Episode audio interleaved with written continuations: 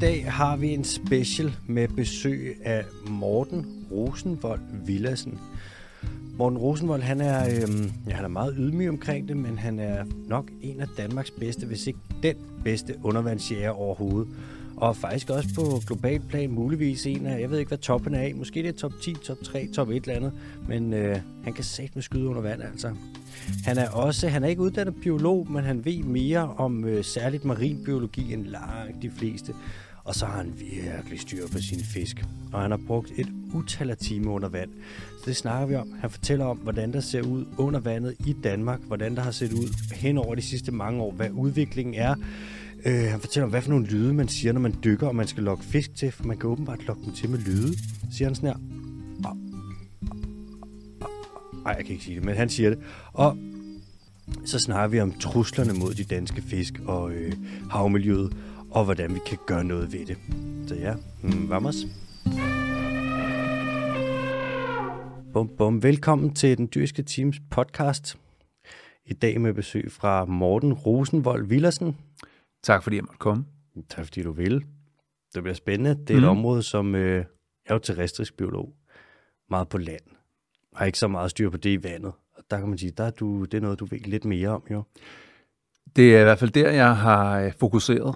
Mm-hmm. Øh, dog uden at være biolog, skal jeg jo huske at sige med det samme. Men jeg har jo ligesom kastet mig ud i at udforske alt, hvad der sker under vandet. Øh, med forskellige formål og, og forskellige øh, indgangsvinkler til det, kan man sige. Øh, jeg er undervandsjæger. Mm-hmm. Hvad er det for noget? Ja, det må du nok spørge om. Altså, først og fremmest, så, så handler det om at fange fisk. Mm-hmm. Øh, så det er, en, det, at være undervandsjæger er at være fisker. Øh, som man går i vandet for, øh, som andre jæger, vil jeg tro, at få naturoplevelser og føle sig i et med naturen og op, opleve ting og sager, men også for at få øh, et fisk med hjem til, til køkkenet. Mm. Øhm, eller sin forældres køkken, hvis man ikke spiser ja. det selv.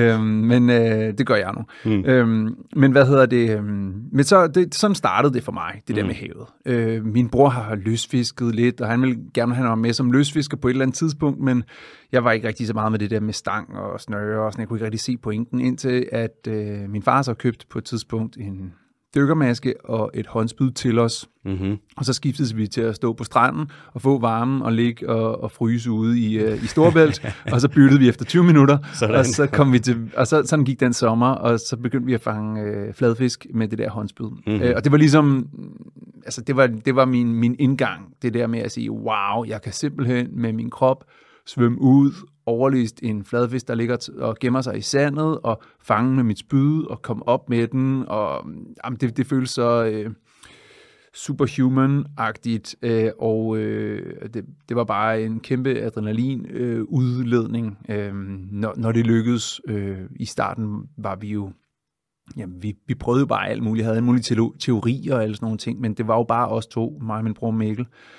Øhm, og, og, og så, øhm, ja, så tog det ligesom fart derfra, for på et tidspunkt kom internettet, og vi fandt ud af, wow, det her, det er, det er en sportsgren. Øh, der er professionelle, i særligt i Middelhavsområdet. Øh, der har været afholdt DM i undervandsjagt siden 67. Der er et landshold. Øh, de er sponsoreret også i Danmark, eller for i hvert fald dækket deres udgifter via Dansk Sportsdykkerforbund. Og så lige pludselig åbnede sig en verden, da jeg tog til mit første Danmarksmesterskab og mødte en masse andre ligesom mig, og jeg kunne se, at jeg havde det helt forkert udstyr, men, men, øh, men de var smadret søde, og, og, og så øh, via min kammerat Johan, som er øh, marinbiolog, mm. øh, så, øh, så, så gik vi ligesom all in på det der, øh, og arbejdede med en masse med, med hvad hedder det, at forbedre lovgivningen i forhold til undervandsjagt, og lade den være baseret på, øh, på fakta frem for følelser og myter, og, øh, og i det hele taget, så, så de, de følgende 15-20 år har vi så bare øh, rejst verden tyndt, og, og Danmark tyndt, og undervandsjaget øh, mange steder og mange gange sammen. Ikke? Altså, øh, Morten, jeg ved ikke så meget om undervandsjagt, vel? Men jeg kan fornemme på det hele, at det er noget, som du er ret god til. Ja. Og øh, nu ved jeg ikke, om du vil sidde, om jeg kan få dig til at blære dig lidt, men altså, jeg var ude forbi Kingfisher forleden. Ja. Ude øh, sådan en kæmpe stor dykkerbutik, der ligger ude i Sydhavn. Og lige pludselig så står der sådan nogle store papfigurer af dig derinde. Og altså, der er en bog, som du har skrevet med UV-jagt, og du skulle efter sine være hvis ikke en af Danmarks bedste, så måske på globalt plan faktisk også en af de, altså Altså, jeg, jeg har, hvad hedder det, været Danmarksmester nogle gange, både øh, individuelt og hold, og øh, også placeret mig rigtig pænt i nordisk mesterskab, øh, og sat Danmarks rekord og sådan noget med store fisk. Og jeg har også været på landsholdet i fridykning, og været til VM, og øh, også sat Danmarks rekorder i fridykning, og og været Danmarksmester der. Sådan, så det er virkelig noget, jeg har gået all in på. Øhm, så jeg, jeg kan godt holde været lang tid og dykke dybt, og har også undervandsjæret en masse. Mm. Og måske skulle jeg bare uddybe en lille smule, hvad undervandsjagt egentlig er. Ja, kom med det. Ja, altså, man, man snorkeldykker. Mm. Så alt foregår på fridykning. Så det er forbudt, øh, det er det blevet. I 19 blev det forbudt at gøre det med flasker, men, men jeg har altid dyrket uden flasker. Mm. Jeg har, har ingen flaskedyk bag mig. Jeg har prøvet det en enkelt gang, og det synes jeg var kedeligt, mm-hmm. fordi jeg manglede he- hele det kropslige aspekt med at holde vejret og bruge sin krop, mærke sin krop. Mm. Øhm, og, og så synes jeg også, der er noget færre i, at man øh, er på udebane, øh, også med hensyn til at holde vejret øh, mm. og trække vejret, i forhold til fisken, som man efterstræber. Så det ligesom er fair game på en eller anden måde. Ja, det er et fremmed element jo. Ja, ja, lige ja, præcis. De er på mm. hjemmebane, jeg er på udebane, de har alle muligheder for at øh, svømme væk, mm. medmindre jeg overlister dem, eller på en eller anden måde øh, narre dem, eller øh, hvad, hvad det nu kan være. Ikke? Mm. Eller er bare super heldig. Mm. Så, øh, så undervandsjagt er snorkeldykning, hvor du så har en harpun. Den er typisk drevet frem af en enkelt elastik, mm-hmm. sådan en tyk elastik, man spænder. Og så ryger der et spyd afsted, når du trykker på, øh, på triggeren. Og i spydet sidder der en, og det er sådan en, en meter, halvanden meter langt, 7 mm øh, tykt, øh, eller 6,5 mm tykt spyd, stainless steel, og øh, der sidder så en line, som man kender sådan lidt sådan en tyk fiskeline, mm-hmm. øh, i den over til harpunen. Og man kan højst skyde en 3, 3,5-4 meter eller sådan noget. Sådan, så det er sådan et rimelig kort skud. Man skal og, tæt på. Ja, det skal man. Ja. Og de fleste fisk bliver skudt inden for en meter, halvanden meters afstand. Så man er meget, meget, meget tæt på fiskene, når, når man øh, ser dem, og når man øh, skyder dem. Mm-hmm. Øhm, i troberne, hvor du har super god sigt, og du har meget store fisk, så kan man godt arbejde med meget store harpuner og, og længere skud, altså 5, 6, 7 meter og sådan noget. Men det, mm. er, det, er, det er virkelig, så er det, så er det, så er det big game. Ja, okay. så i Danmark, hvor vi arbejder med relativt små fisk og mm. dårlig sigtbarhed, så, ja. øh, så er det nogle mindre harpuner og ja, også nogle mindre fisk, og, og, så, så man er tættere på. Ikke? Ja, ja. Så jager man øh, typ, det første bytte er typisk fladfisk, som man kan fange med et håndspyd, mm. eller i princippet en, en dykkerkniv, eller en skruetræk, eller en hegnspæl, eller hvad man lige har tilgængeligt. Du kan godt tage dem med hænderne, hvis du er hurtig. øh, det er meget ninja. Øh, er der nogen, der gør det med skruetrækker? Nej, ja, det er mere en joke, altså at, at øh, jeg har hørt om folk, der eksempelvis har glemt at få harpunen med på undervandsjagt, men ja. så havde de en... Øh, så havde de et eller andet liggende i, i bagagerummet, de kunne bruge i stedet for. Ikke? det kunne godt have været, jeg kan ikke huske, om det har været et skruetrækker, men, men i princippet kan du godt fange fladfisk med skruetrækker. Men altså, jeg vil sige, det er næsten lige så effektivt at tage dem med hænderne. Okay, øh, ja. Og i og med, de, de trykker sig ned i sandet, så skal du bare være en lille smule hurtig. Så, mm. øh, så særligt uden for sommermånederne, hvor de er en lille smule mere sløve, så kan man godt fange med hænderne. Så kan man også lige tjekke dem for sygdomme, eller man synes, de er tyk nok, og man så vil have dem med hjem i køkkenet. Om man faktisk vil have dem, ja. ja, ja. Jeg var oppe ved, øh, min ekskæreste, hun er nordmand, og jeg var oppe ved, åh, hvad fanden hedder det, nede syd på i, nede syd på i Norge. Og der er en dag, der skulle jeg ud og øh, svømme rundt sammen med dem. Og så var det med våddragt på, og så skulle vi ud og prøve at jage der. Og så fik jeg, jeg tror det var et håndspyd, sådan en lang træfork, og så sådan en elastik, du tager rundt om håndledet, ja, ja. og så lige spænde ind. Og morgen, det er fucking svært. Altså, jeg lover dig. Jeg så et par fladfisk. Jeg havde også bare travlt med at fryse rigtig meget, ikke? Men overhovedet kom tæt på dem. Mm. Ikke en chance. Og mm. så skulle ramme dem også. Endnu mindre chance. Det er virkelig... Øh, det er selvfølgelig også første gang, jeg prøvede det, ikke? Mm. Men det er umiddelbart, så virker det altså ikke særlig nemt. Nej, altså... Øh, og det er jo klart, men det er jo nok, fordi det var din første gang. Ja, jeg vil sige, øh, fladfisk er...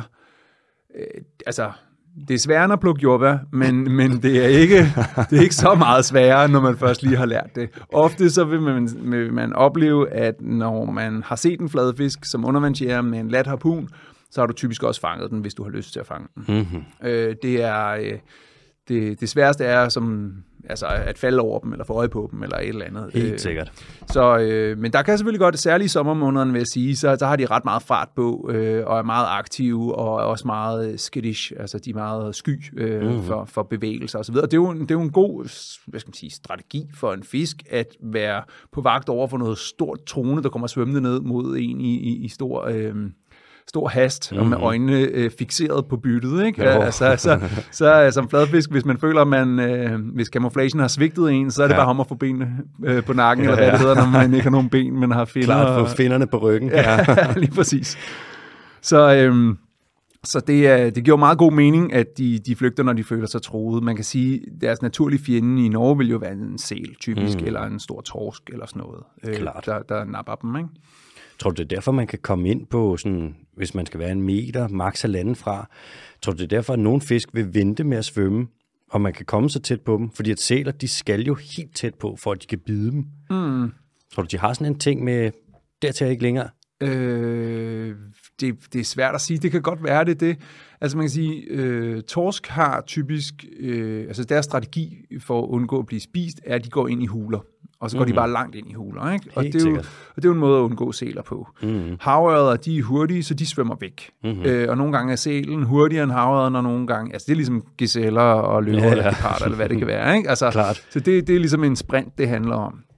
Og så øh, fladfisk, deres strategi er typisk at, øh, at, at gemme sig i sandet. Ikke? Mm-hmm. Øhm, Helt sikkert. Så det, øh, det er jo, og som undervandsjæger skal du kende fiskens biologi for at kunne fange dem. Så du bliver nødt til at sige, okay, den her, de her sten her, det, det, det lugter lidt af torsk her. Ja. Jeg må have lommelygten frem og kigge ind i hulen, og oh, der er lige et endnu længere forgrening længere inde. Kan jeg lige lyse det ind og se, om der står en? Fordi man kan godt regne med, hvis, hvis torsken har mulighed for at stå endnu længere inde, mm. øh, så gør den det fordi der står den endnu mere sikkert. Det lyder ret... Øh, det lyder sjovt, det der med, at det, der kommer mere og mere kompleksitet efterhånden, som man lærer mere om det. Så først skal man lige ud og bare være sådan, okay, skal for det første dykke, holde vejret, styre sit våben. Ser man til nogle fisk, så skal du holde om, at du ikke kommer for tæt på, så skal du kende dem, vide, hvordan de opfører sig. Det lyder lidt som at samle svampe, mm. bare på stivider. bare du holder vejret samtidig. ja, præcis, bare hvor du kan dø. Nej, men det er, jo, det er jo rigtigt nok, altså. Og det er jo der, at, at det bliver interessant. Og det er jo også der, at øh, for mig så handler det jo på ingen måde øh, længere om at fylde fryseren, eller, altså selvfølgelig, jeg kan jo godt lide kammuslinger og pikvar og alle mulige ting, ligesom som alle mulige andre øh, øh, folk, der godt kan lide god mad, men, men, men for mig så, hvis jeg eksempelvis tager til... Øh, Øh, Norge, eller til Azorerne, eller Bretagne, eller et eller andet undervandsjæger der. Mm. Så, så meget af oplevelsen handler også om at sætte, sætte mig ind i, hvad er det for nogle fisk, der er her? Mm. Hvad er deres biologi? Mm. Hvilken dybde vil jeg typisk finde dem på? Er de knyttet til huler, eller øh, svømmer de i stimer?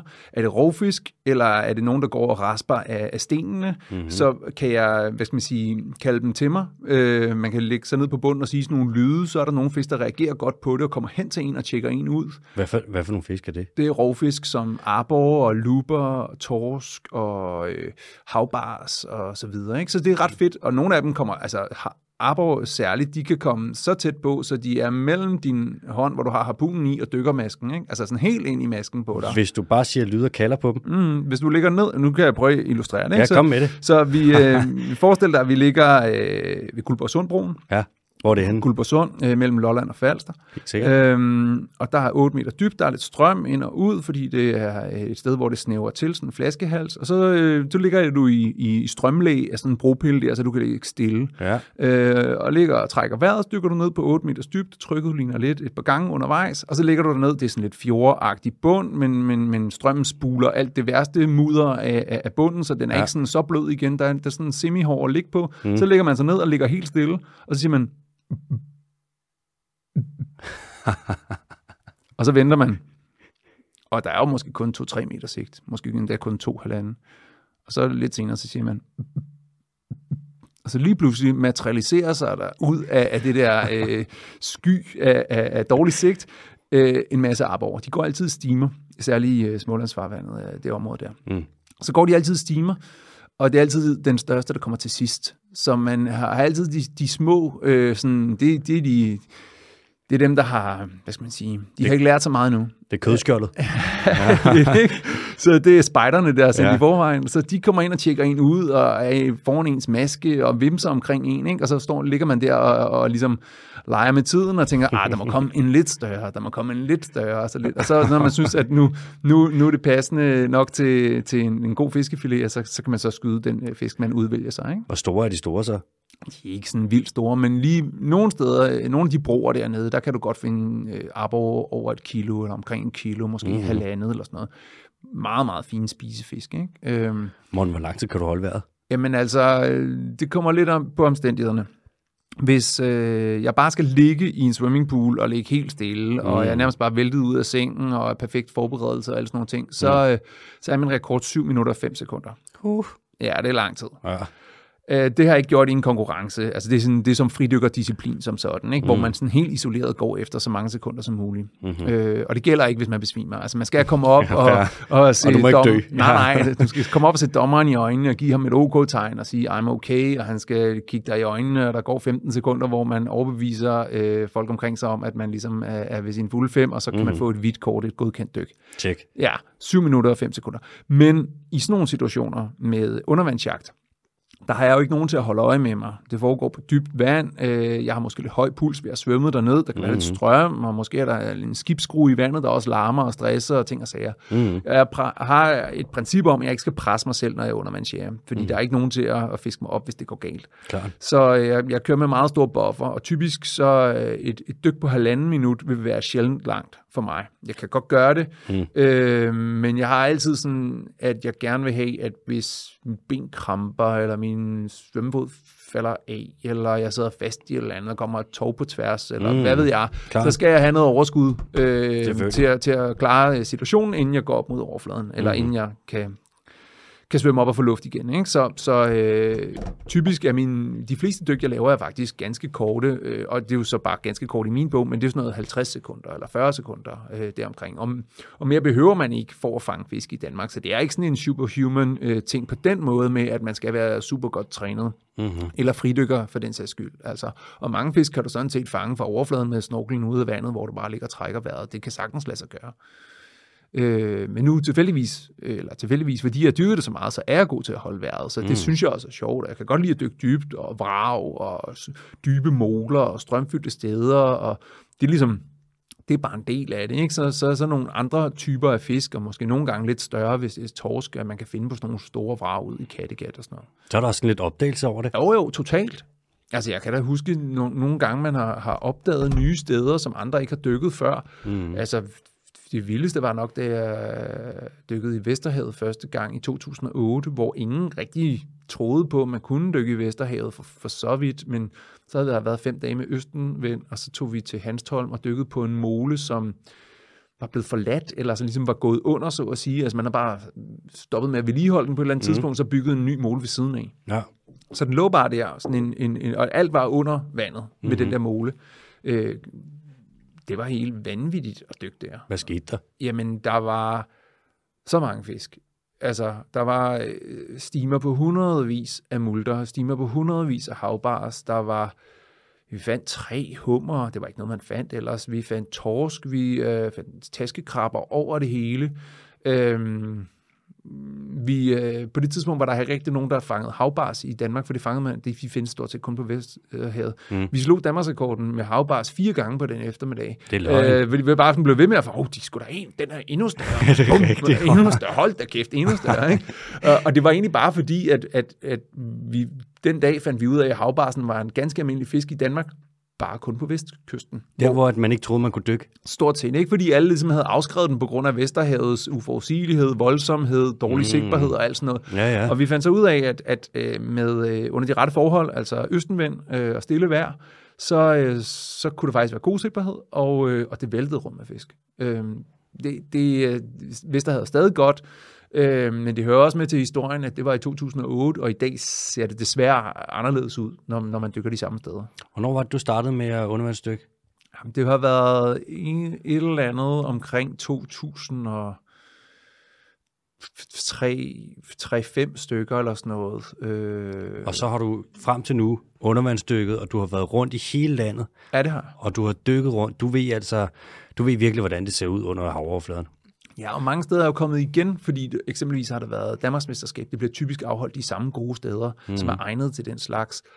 Og øh, så jeg har i løbet af de sidste små 20 år været rundt i hele Danmark, øh, og der er meget få kyststrækninger, jeg ikke har dykket på. Hvad over den periode der, har du set en udvikling eller noget? Er der, altså, hvad for en retning er det gået i? Ja, Øhm, Stort spørgsmål, det ved jeg godt. Ja, det er jo, men det, ja. Det, det, er, øh, det er ret entydigt, hvilken retning det er gået i. Det eneste for alvor bias, der er, eller hvad skal man sige, eller det, der skævvrider en lille smule, det er, at jeg jo gradvist er blevet bedre. Mm-hmm. Så, så i starten var jeg ikke særlig erfaren og ikke særlig god, men jeg fangede faktisk mange fisk, og så faktisk mange fisk. Øhm, gradvist er jeg blevet bedre, eller hurtigt blev jeg bedre, fordi jeg var så grebet af det. Mm-hmm. Så jeg lavede ikke andet de første mange år, og øh, jeg blev ved med at fange øh, mange fisk, men jeg kunne godt se, der blev færre og færre. Jeg, jeg plejer at fortælle en historie, der var omkring torsene. Mm-hmm.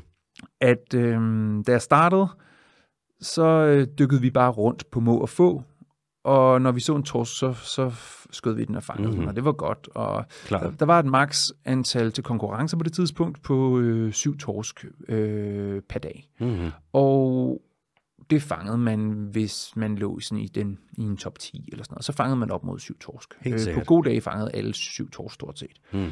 Så, øhm, så efterhånden så stod torskene bare ikke sådan rundt omkring længere. Mm. Øh, og vi, vi, vi var jo cirka det samme felt, og vi dykkede mange af de samme konkurrenceområder. Og, og vi fandt så ud af, at vi kunne finde torskene inde i hulerne. Der er de selvfølgelig hele tiden stået, men nu stod de kun i hulerne. Vi fandt dem ikke uden for hulerne, så at mm. sige. Hvis der var en ledig hule, og det var der efterhånden mange af, så rykkede torskene derind. Mm. Det var der jo så ikke før, hvor der havde været flere torsk. Men nu begyndte vi at dykke med lygter, og så dykkede vi med lygter og lyste ind i hulerne og fandt torskene der. Så vi blev nogenlunde ved med at fange de samme, men vi skulle kæmpe lidt mere for dem. Mm.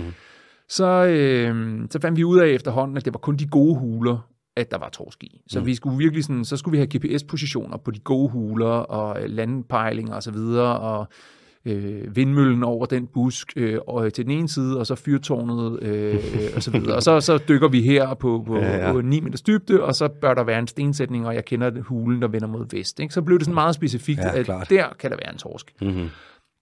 Men efterhånden så var der så heller ikke torsk længere der. Så begyndte vi at skulle dykke på vragen, altså de kystnære vrag, så skulle vi svømme længere ud. Det seneste DM, jeg var med til, nej, forrige DM, jeg var med til, der skulle jeg gå 2,5 km langs stranden, og så svømme 1600 meter direkte ud i øh, Langlandsbæltet til 14 meters dybde, hvor der så var et vrag, øh, som der så var torsk på. Men, men resten af konkurrenceområdet var der ikke torsk. Altså, der var øh, 50 mennesker i vandet, eller 40-50 mennesker i vandet, og det var kun dem, der svømmede ud til det vrag, der fangede og så torsk. Måske var det fanget en enkelt eller to andre steder. Men, sådan, men det var helt, helt tydeligt, nu er det kun vragene, det handler om. Så det er gået fra, at en gang så kunne alle, eller top 10, der kunne man sagtens fange syv torsk hver, og ja. de var ude i det åbne vand. Ja. Og så skulle man kigge i huler, mm. og så kunne man finde torskene der. Mm. Og så gik det til, at man skulle kigge i specifikke huler, mm. og der blev mere og mere pejling, og så kunne man måske fange torsk der. Og mm. nu er det nået til, at man skal gå 2,5 kilometer, og så skal man svømme 1400 kilometer for at komme ned på, eller 1600 meter, for at komme ned på 14 meters dybde til et specifikt rav. Ja. Og så kan man måske skyde torsk der. Ja. Der er ikke så mange torsk tilbage, er der? Ja, men altså, man kan sige, i hvert fald ikke kystnært. Nej. Det kan vi i hvert fald konkludere. Ikke? Altså, jeg kan jo kun gøre redde for, hvad der sker fra 0 til 15, øh, sådan cirka. Det, det er sjældent, at jeg, medmindre det er sådan nogle takkedyk på vrag øh, fra båd, så, så færdes jeg mest fra 0 til 15 meters dybde. Mm. Øh, og torskene, da jeg startede, var der mange torsk på fra 4 til 8 meters dybde, og det er der ikke længere. Mm. Øh, og det øh, generelt er der bare få torsk. Og vi kan se det også, når vi... Øh, Øresund har jo ligesom været øh, haven, sådan ligesom et fredet område, fordi der ikke har været trålet siden 32-90 år. Mm-hmm. Øhm, så det har været et sted, hvor der har været en stærk torskebestand. Den er svær også gået ned her de senere år. Øh, så de er heller ikke fritsvømmende. Øh, det var ellers det sidste sted, hvor vi ligesom havde en eller anden form for referenceramme. Altså sådan, mm. Nogle gange kunne Langeland være, Langeland være lige så godt som, som Øresund, mm. eller et eller andet. Men det blev hurtigt markant dårligere end Øresund. Men Øresund er også begyndt at blive markant dårligere, end Øresund var. Mm-hmm. Øh, på trods af, at, at der jo fortsat et øh, trolleforbud. Men der er så mange andre ting, der presser Øresund. Men det kan vi jo snakke lidt om, hvad det egentlig er, der presser havet. Men, men men man kan sige, at kurven er entydig, og det er den for os undervandsjæger, øh, når vi kigger tilbage. Men det er den jo også for erhvervsfiskerne og, og deres kvoter og deres øh, landede fangster. Altså, der er en, en kurve, der, der, der går fra et eller andet sted, der er meget højt, til et eller andet sted, hvor vi, altså, vi, vi, vi er i den grad på vej nedad, og, og hvis kurven fortsætter, så rammer vi nul. Så er det kollaps. Ja. Og det skal vi snakke om om lidt. Vi skal snakke om fiskeriet, og vi skal snakke om de trusler, der er imod det, også bortset fra øh, øh, overfiskeri. Men først lige øh, nu her, når vi snakker lidt videre med undervandsjagt, ikke? Mm. Har du, er der nogen fisk, som er sådan din øh, hellige gral? Altså, nogen jeg gerne vil, vil fange? Ja. Ja, det er der. Også, det vil jo ikke bare være i Danmark, men også ja, globalt. Har du sådan en, det er altid svært at komme med en top 1, men hvis du Mm, skal komme mm. med en top 1 eller andet, Ja. Øhm, altså, jeg har fanget...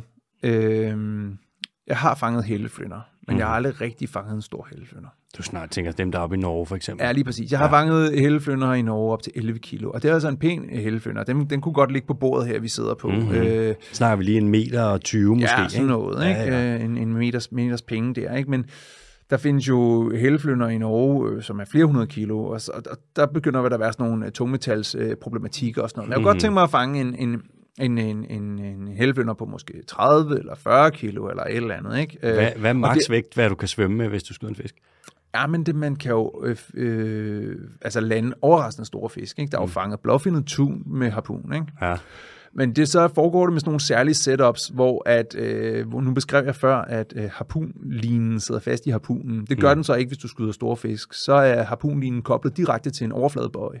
Okay, ja, helt sikkert. Øh, så du er ligesom fri af alle liner, så at sige, i det øjeblik, at du trykker på harpunen. Øh, og det betyder, at så er det overfladebøjen, der trætter fisken. Mm-hmm. Øh, nu, jeg har eksempelvis fanget gulfindet tun med harpun øh, i Sydafrika. Mm-hmm. Øh, to timers sejlads øh, syd for Cape Town. Mm-hmm. Der kommer sådan en, en strøm fra det indiske ocean ind, som, som er varm og blå, mm. og delfiner og alle sådan nogle ting. Mm-hmm. Albatrosser.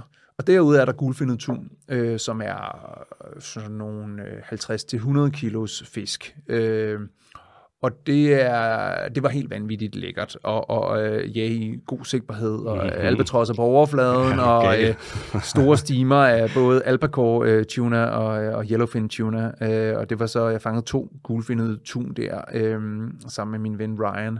Og, og, og det, man kan sige, det, for mig havde det længe været the holy grail. Mm-hmm. Altså, det var simpelthen at, at, at fange en tun, ikke? Er de ikke svære? De er jo sygt hurtige. Og stærke og alt muligt. Men det gør det, at der bliver kastet sådan nogle små sardinstykker ud i vandet. Ja. Og så sigter du på et sardinstykke og venter på, at uh, tunen spiser den. Og så, fordi du kan ikke flytte harpunen gennem vandet hurtigt nok til at ligesom følge med tunen. Så du sigter på et eller andet sted, hvor du ved, den kommer forbi, fordi den skal have den der sardin-stump. ikke? Ja.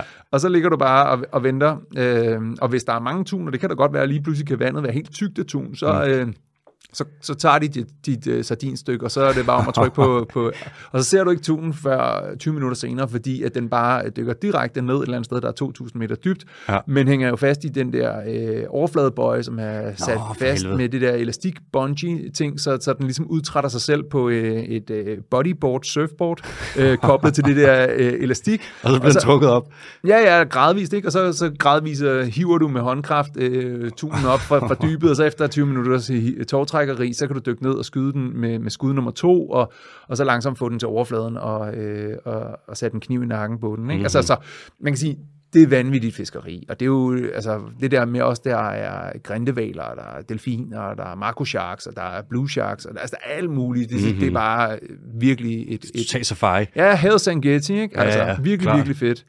Øhm, og man kan sige, så kunne jeg godt sige, at no, the holy grail for mig vil være at fange øh, en blåfindet tun, for eksempel. Ikke? Dem, der er lige kommet tilbage i Danmark. Mm-hmm. Men på en eller anden måde, så har jeg også så meget ærefrygt, og jeg ved også bare, hvor, hvor sindssygt det var at fange sådan en 50 kilos tun, øh, og blåfindet tun er fem gange så store. Mm-hmm. Øh, så det er jo bare sådan, ja, samtidig er den jo også sådan, det er jo ikke en mega sund bestand øh, endnu, selvom den er i den grad på vej op. Altså, guldfindet tun er, er, er noget bedre øh, forvaltet. Mm-hmm. Øh, og det er blåfindet tun for så vidt også ved at blive. Altså, det er fortsat øh, en, en bestand i fremgang, efter man jo med et, et øh, internationalt samarbejde omkring fiskekvoter i EU, det er jo virkelig en succeshistorie for EU's øh, fiskeriforvaltning, at man har fået vendt kurven, og mm. den er på vej tilbage, og den har ikke været her i 50 år, men jo netop fordi der er kommet et, en så stor bestand, at de store, det kan svare sig for de store individer at svømme helt til Øresund og spise tykke, fede makraller og sild. Det kunne det jo ikke, da der kun var små tun, og der var masser af plads til dem der, hvor de nu var. Øhm, Den blåfindede tun i Europa der, ikke? ja, Den ligger og vandrer fra øh, Middelhavet, ja. Og så vandrer den op til os, ikke også? jo, altså gennem Gibraltarstrædet, ikke? Det er Ja, sådan et, øh, en, en flaskehals øh, tæthedsting. Og den kollap, den bestand, den kollapsede i 2008-2009. Og så var det, man ligesom sagde, okay, nu skal I alle sammen bare have fingrene væk. Ja. Nu skal der ikke noget tun her den næste stykke tid. Og så selvfølgelig var der lidt illegal fiskeri nede i øh, Middelhavet. Vist nok også nogen, der blev eksporteret til Japan, hvor de så blev fedet op i fangenskab. Og så havde de ekstra fed tun der. Mm. Men så er det så det, nu er der kommet nok til, at de kan vandre op til Danmark igen. Og så er det så der, hvor bestanden er stadig ikke, som du siger, super stabil, super sund, men sådan, den er i fremgang. Hvad tænker du, Morten? Hvornår er det forsvarligt at fiske? Ja, men det er simpelthen så svært, fordi jeg tror faktisk, vi ved lidt for lidt omkring blåfindet tun endnu. Mm. Øh, den bliver fisket. Mm-hmm. Altså, så, så der er jo en kvote på den nu. Mm. Og øh, på trods af, at den, den har fået en kvote, og den bliver fisket på, så øh, er bestanden fortsat i fremgang, så vidt man kan måle. Mm-hmm. Øh, men man laver netop sådan nogle tagging-projekter, øh, hvor man tagger dem, øh, og, og på den måde bliver klogere på dem. Mm. Øh, blandt andet har man jo fundet ud af, at de ikke gyder hvert år, som man ellers troede, de gjorde, men de ligesom laver sådan noget skip-spawning. Øh, så så øh, man kan ikke sådan helt fremskrive lineært, hvordan bestanden udvikler sig, men man kan sige, så længe at den er i fremgang, så øh, må man jo i hvert fald konkludere, at forholdene er til, at den nuværende kvote er forsvarlig. Mm-hmm. Øh, så, så man kan sige, så vi kan jo ikke sådan, vi kan jo ikke sige, hvordan det vil være om fem år, men vi kan i hvert fald sige, altså lidt, lidt bagvendt konkludere i hvert fald, at, at seneste års fiskeri var åbenbart forsvarligt i og med bestanden fortsat i frem, mm. fremgang. Ikke? Og, og sådan kan vi jo måske tage små baby steps, øh, øh, og forhåbentlig giant steps for, for tunens population, men, men baby steps med, med, med fiskeriet. Ikke? Mm-hmm. Og det er klart, selvfølgelig øh, kan jeg godt være sådan lidt... Øh, jamen, jeg har det svært med Bluffin' Tun, fordi at på en eller anden måde, så, så, så trigger det noget Rambo-agtigt i mig, det der med Bluffin' Tun og den store og sådan noget. Og samtidig bliver det også en lille smule vulgært, og det er også lidt en smule havets panda, hvor man skal passe lidt på, og det er sådan mm. en ikonfisk. Øhm, og så er der også bare et eller andet helt eventyrligt fantastisk i, at det, som jeg troede øh, var et Shangri-La, som var forsvundet mm-hmm. i 60'erne, er kommet tilbage. Ikke? Altså, Præcis, det var sådan noget, som, ja. som min, min morfar, der fiskede, fortalte om. Det der med, at man kunne hejse teflaget, på, når man havde tun på, på sin lille så jolle. Så teflag, eller hvad? Ja, så havde du et teflag, og så skulle færgerne vige. Er det rigtigt? Så skulle færgerne vige. Fordi du kom med en tun? Fordi du havde en tun på krogen. Nej, det kommer jeg til at bruge det udtryk.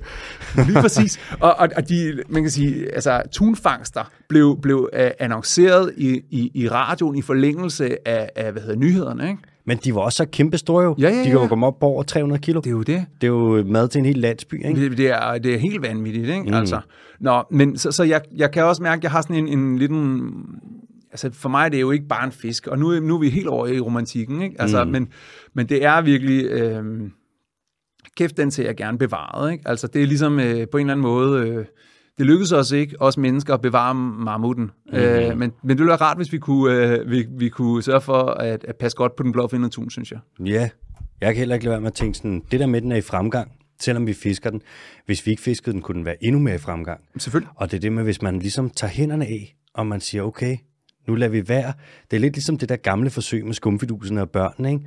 Sådan, hvis du venter, hvis du kan få en skumfidus nu, eller du kan vente, og så kan du få to. Ja. Og der tænker jeg også, den der grådighed, der også kommer, og det er jo sådan en mennesketing, ikke? Det der med sådan, sådan tun, både det der med, den smager lækkert, mm. sjov at jage, men også bare de fucking mange penge værd. Ja, ja. Alle de der ting. Hvis vi venter lidt, så kan vi få endnu mere, ikke? Mm. Så kan vi jo købe, hvad er det? Er Spaniens kvote, vi har købt os til? Ja, jeg tror, det er Spanien og Frankrig, at de har fået nogle af vores makralkvoter. Ja, vi byttede og, lidt der. Ja, lige præcis. Og det var faktisk smart, for makrallen den vandrer jo nordpå nu. Så det er bare endnu længere væk fra Spanien og Frankrig, ikke? Og vi kan ikke, vores både kan jo snart ikke tage makrallen mere, fordi den er jo på vej væk. Ikke? Mm. Så tager vi nogle tunkvoter, men hvis vi var ægte grønne, så vil vi jo tage kvoterne og så lade være med at bruge dem. Ja, det kan du sige. Ikke? Altså, mm. Og det man, har, det, man har gjort nu med kvoterne, er jo faktisk, at man har dem som catch-and-release-kvoter. Mm-hmm. Øh, og jeg kan ikke huske, der har sådan nogle regler med fiskeri, men det er noget med, at du kan gange med en faktor et eller andet, når du har det som catch and release kvote. Mm-hmm. Fordi at så i stedet for 5 ton, så kan du så lande 10 ton, og så bruger vi så de der uh, catch and release til at tagge dem. Mm-hmm.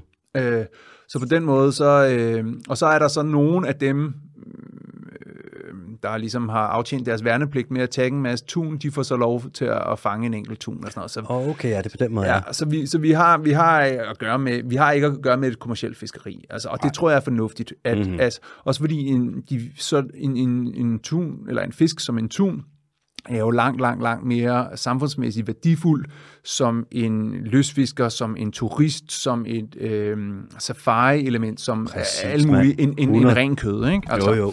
Så, øh, så, så selvfølgelig skal det forvaltes på den måde, selvfølgelig skal man gå langsomt frem, selvfølgelig skal man blive klogere på, hvordan tunene har det, og, og, og netop som gå, gå med baby steps. Mm-hmm. Øhm, og, og det er, vi, vi har kun én blåfindet, atlantisk blåfindet tunbestand. Altså, mm. altså den, det er den, vi alle sammen fisker på. Ikke? Ja. Altså, så det er ikke sådan, at, at, at, at det er nogle særlige øh, blåfindet tun, der kommer til Øresund. Det er de samme, som, som, øh, som yngler i, i Middelhavet, som spanierne og franskmændene og englænderne og så videre fisker på. Ikke? Så det er jo derfor, det giver super god mening at, at forvalte dem internationalt.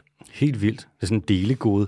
Ja, ja. Jeg tror også, det vil være svært at ligesom, øh, holde dem begrænset til et vist område, når de kommer der 250 kilo og bare fucking stærkt. Det er jo en Opel Kadett med en finde, ikke? Jo, jo, fuldstændig. Det er, det er jo også lykkedes dem, og, og øh, jeg ved faktisk ikke helt hvordan, men det er jo lykkedes dem nogle gange at forsere nogle af de der øh, havbrug, øh, lakseopdræt og sådan nogle ting, hvor de bare vælter sig rundt ind i de der buer der, ikke? Må de bare ind og æder. Ja, jeg ved ikke, om de er hoppet ind over, eller hvad, hvad de er. De har, de har altså mange kræfter, så det kan de sikkert godt gøre. De er for vilde, mand. Morten, er der nogle fisk, som du øh, ikke skyder, fordi de er troede?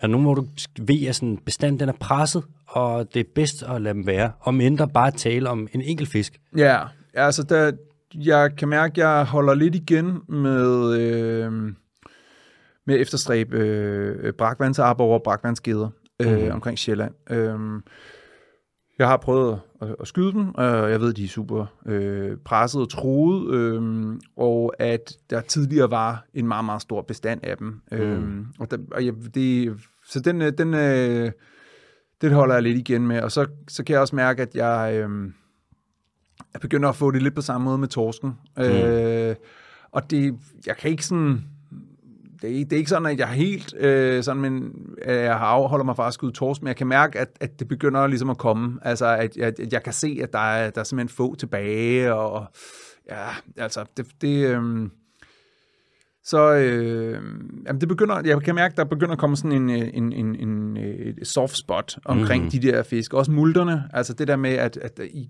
i gamle dage, og nu sådan, det er jo det, der er så forfærdeligt, ikke? I gamle dage, det er jo for 10 år siden, eller 15 år siden. Øh, Ah, det er hurtigt, det er blevet gamle ja, dage. ja, lige præcis, ja. ikke? Øhm, så var der jo bare øh, multer langs hver en havnemole hver eneste sommer. Mm-hmm. Og du kunne tage ud og fange en, to stykker, og de smagte godt og grillede og hjem. Og, mm-hmm. og, og, og så sådan, det, jeg, min, min fødselsdag er den 22. juni, så tog jeg ud på min fødselsdag og fangede en multe, fordi det var bare en fed fødselsdag. Og, sådan, og jeg vidste, at jeg ville gøre det, og jeg glædede mig til det, og så tog jeg ud og fangede den multe og tog hjem. Og sådan, altså, mm-hmm. det er jo sådan, det, det er bare ikke muligt. Altså, sådan, der, det er en kollaps, vi har set med multerne. Multen, hvad er det for en slags fisk? Det er en lille... Nej, det er ikke en lille. Det er sådan en sølvfarvet, torpedoformet øh, fisk, som ser meget tropisk ud. Den Ja. er ensfarvet sølvfarvet, glinsende, store skæld. Øh, kan du se en tampon for dig måske? En tampon? Nej, nej. lad, mig lige lukke, lad mig lige lukke øjnene lige. Ja, det kan jeg godt. Hvid, ligner en, ja. Der er en stor fisk, der hedder tapong. Ja, det ved jeg ikke, om du kender. Ja, altså, jeg Nej, er okay. pinligt dårlig til undskyld. fisk. Nej. Nogle fisk. Jamen, jeg vil ikke, vil ikke at udstille. En meget stor sild. En meget Der er stor sild. Er Ja, lige præcis. Ja. Øhm, tør, I sådan en ze- zeppelinerform af en meget stor sild, ikke? Helt sikkert. Øh, og øhm, cigarformet, plejer vi at kalde dem. Ikke? Altså Ja, 5 ja. kilos øh, multe, sådan en rigtig stor tyk der. Ja. Og den, øh, den går og rasper, øh, rasper ting og sager fra øh, stenmålerne, og lidt smådyr, lidt øh, bløddyr og ting og sager. Mm. Øhm, og den, øhm, ja, den kan også godt lide sådan noget lidt øh, sådan et snadrende havnemiljø, desværre nogle gange, så man skal ikke skyde dem, der, der sådan går de ulækre steder i Middelhavet. Ja, Kan man, man kan godt smage det? Ah, det, det ved jeg ikke, det er mere tanken om det, tror jeg Ja, okay. øh, og, og så også maveindholdet, når man, når man renser dem. Nå, Ja. Men i hvert fald, multerne, dem, øh, tyklæbet multe, der er flere arter, men primært har domineret tyklæbet multe i Danmark, øh, fordi der har været en stor bestand omkring mm. engelske kanal og Frankrig. Ja. Så er de så fuldstændig parallelt med øh, samme historie som i Thun, så er de vandret til Danmark om sommeren. Mm. Så har de været her på sommertræk, øh, og så er de taget hjem igen øh, til øh, Bretagne og England, når, når det rykkede øh, og blev koldere i sådan noget oktober-november. Mm-hmm. Så dem har man kunne, kunne fange rigtig, rigtig mange af. Øhm, og det har man gjort, og, øh, og nu fanger man 0. Og Der, det, der er ikke flere. nej, der er ikke flere. Og det er jo, og det igen, det er den samme bestand. Altså, så man kan sige, i og med, at vi ligger i kanten af dens udbredelsesområde, den kun kommer her på ædetogt om sommeren, Ja, ja. så når bestanden i kerneområdet, Frankrig og England, Man bliver lille nok. øh, bliver lille nok, så er der ikke nogen store individer, der, øh, der giver sig i kast med sådan en udflugt og svømmer helt til Danmark. Og der er heller ikke behov for det, fordi der er masser af plads øh, der, hvor de er. Øh, så, så man kan se, at når du kigger på øh, fiskeristatistikkerne for erhvervsfiskeri, så kan du se, at i Frankrig, så er øh, erhvervsfiskerne fangst blevet halveret. Mm-hmm. I England, så er den blevet reduceret med en to tredjedel, når du når til ja, Holland, mener. Øh, så er du nede på måske, at 80% er væk, og i Danmark er det så 99% er væk. Ikke? Så, så jo længere du kommer væk, altså det samme, hvis du har hornfisk, de har jo vinterkvarter øh, omkring Irland, og så trækker de til Danmark øh, om sommeren, ikke? Mm. Øhm, og den har det fint, den bestand. De trænger jo helt til Finland, Mm-hmm. hvilket er langt væk. Det er langt svøm her. Og det er klart, at et, skulle det ske, øh, at hornfiskbestanden blev decimeret kraftigt, så ville det være i Finland først, at de vil mangle Helt sikkert. øh, hornfisken. Klart. Og så vil man registrere, okay, nu kommer der heller ikke hornfisk til Bornholm, nu kommer der heller ikke hornfisk til Indre Danske Mhm. mm-hmm. Farvand, og så videre, så videre, så videre. Ikke? Klart. Så, så, øhm, så de der, hvad hedder det, øh, jamen, det er jo trækfisk, øh, kan man sige. Ikke? De migrerer jo, ja. ja. fuldstændig. De har sådan en sæsonmigration øh, der, og den... Øh, de er jo bare øh, sårbare i yderområderne, ikke? og der kan man sige, at Danmark er et yderområde for øh, tyklæbet multe, eller øh, blåfindet tun, eller hornfisk. Det er bare nederen, fordi så øh, 22. juni, når du har fødselsdag, så kan du ikke lige... Så er det sgu ikke en multe, du går ud og fanger Nej, det kan jeg ikke. Det kan jeg simpelthen ikke. At, Morten, hvad fanden er det, der er sket de sidste 10-15 år? Altså, hvorfor øh, er der så mange fisk, hvor så kan vi se torsk, så kan vi se multen, så kan vi se Mm. det ene eller andet. Altså, der er jo ja, en das grupper. Altså, skrubber, og så ja, Ja, det er jo kollaps på kollaps, ikke? Altså, Jo, jo, hvad, der er jo overfisk, eller fiskeri, det er jo noget, vi har haft. Også stort industrielt fiskeri har vi haft mange år. Vi har jo haft mm. trål de sidste over 100 år, ikke? Mm. Vi har jo, altså fiskeflåden, det er ikke fordi, den er vokset så meget de senere år. Hvad, Mm. hvad fanden er det, der sker? Hvorfor er det hele lortet kollapser nu? Ja, altså jeg tror, altså på et eller andet tidspunkt, så er bæret jo fyldt. Mm. Øh, og jeg er bange for, at, at det, der er i bæret, det er en cocktail af det, som man kalder marine presfaktorer. Hvad er det for noget? Marine presfaktorer er menneske, menneskelig aktivitet, som presser havet. Mm-hmm. Øh, og, øh, og uden at køre sådan en helt prioriteret rækkefølge med, hvad der er den allervigtigste presfaktor, så øh, er landbrugets kvælstofudledning øh, ret, ret højt op på listen. Mhm. Klart. Og landbrugets kvælstofudledning, det, det lyder sådan meget teknisk, men i virkeligheden handler det om at hælde næring øh, i havet. Øh, ja, gødning, lort. Altså, man kan øh, sige, i Danmark, der snakker vi jo 40 millioner ton gylde om året, ikke?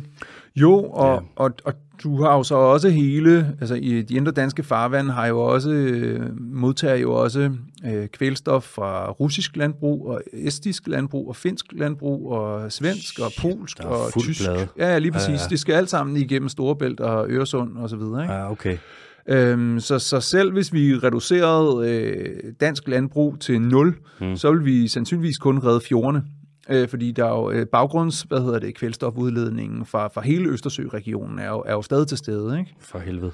Ja, så, så den, den er stor. Øhm, og man kan sige, så, så landbrugets kvælstofudledning, og nu snakker jeg ikke kun det danske landbrug, men, Mm. men hele, hele Østersø-regionens øh, kvælstofudledning er, er stor og betyder mange alger i vandet. Det betyder dårlig sigtbarhed for sådan nogen som mig og fiskene selvfølgelig. Mm-hmm. Det betyder også mange alger, det betyder stort ildsvind, det betyder, ålgræsset forsvinder. Mhm. Mm-hmm. Øhm, det betyder, ja, men det, det, er en, det, er en, En dårlig cocktail. ja, det er en rigtig dårlig ingrediens i den cocktail. Ikke? Det Ja. er det virkelig, og den fylder meget. Ja. Øhm, Hvad med ålgræsset der? Når det Ja. forsvinder, det er jo selvfølgelig... Det kan jo optage en masse CO2. Det ved vi, hvad er det? 4,5 Ja. kilo CO2 per kvadratmeter.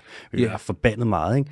Men det er jo også noget med, at øh, fiskeyngel der, de kan godt lide det. De kan rigtig godt lide det. Fordi øh, hvis du ikke har ålgræs, så har du enten mudderbund eller sandbund. Mm. Øh, fordi vi snakker lavt vand. Ålgræs vokser kun 0-10 meter historisk. Øh, og, mm. og i, i vore dage, altså moderne tider, så på grund af algeopvæksten, så vokser det kun fra, ikke fra 0, det er forkert, men fra 1 til 5 meter de steder, der er allerbedst sigtbarhed. Mm-hmm. Øhm, og det er fordi, at fra 5 til 10 meters dybde, der er der nu så dårlig sigtbarhed, at øh, solen ikke kommer ned længere. Mm. Der er bare Øh. mørkt og dødt. Ja, på grund af algerne, ikke? Jo. øh, og på grund af kvælstoffet. Ikke? Så, så, så vi har altså mm, ålgræs voksne fra 1 meters dybde til 5 meters dybde, sådan cirka. Mm-hmm.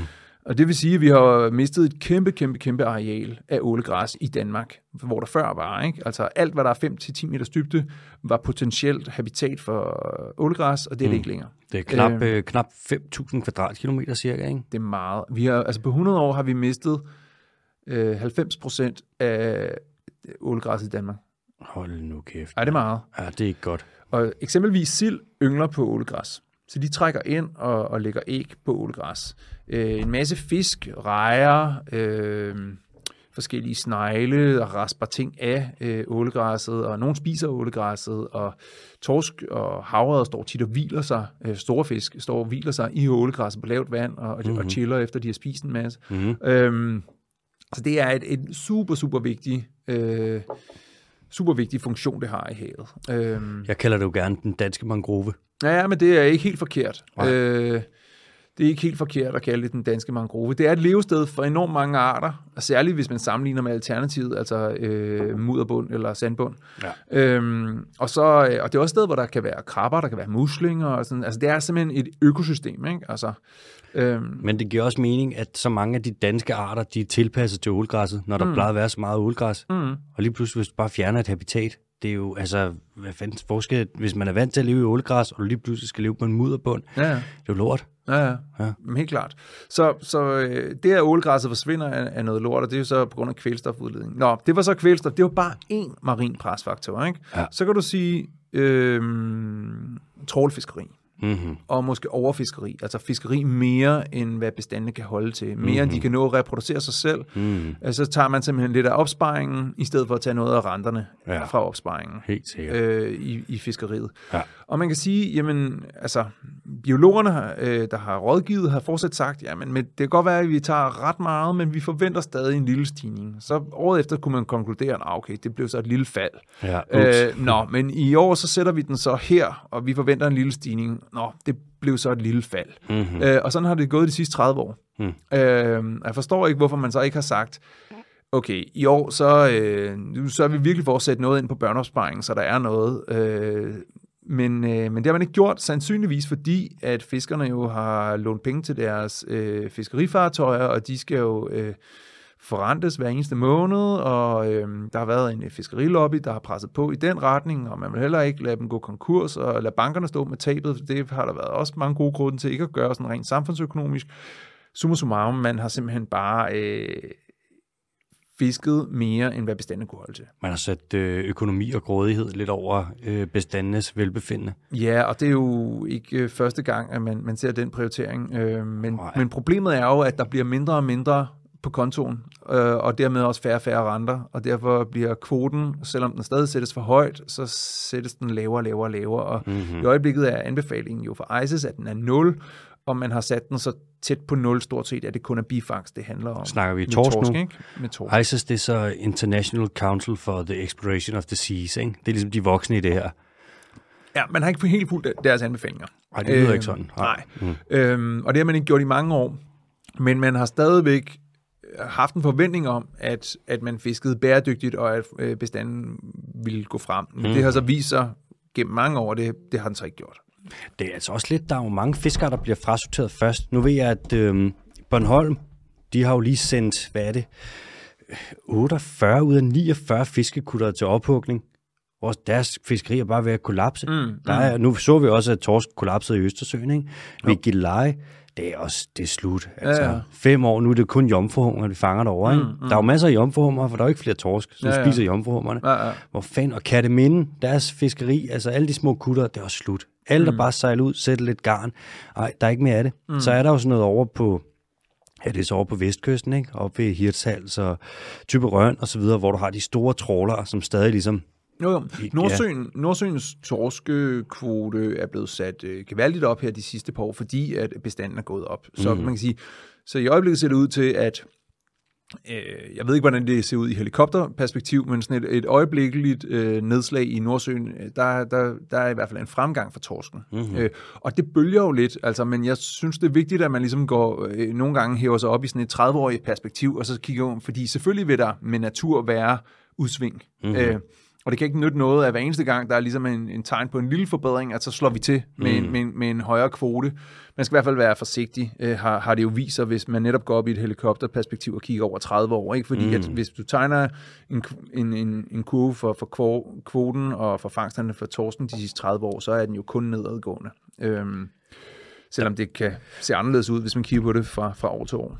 Der er jo også nogle ting, som man skal have i mente med, jeg synes nogle gange, når man kigger på sådan noget med fiskeri, det bliver hurtigt indviklet. Mm. Også det med, når de skal sætte kvoterne, så gør de det jo på baggrund af, hvad der bliver indrapporteret. Og hvis vi kigger ud i Nordsøen, så bliver der ikke indrapporteret så meget, som der skal.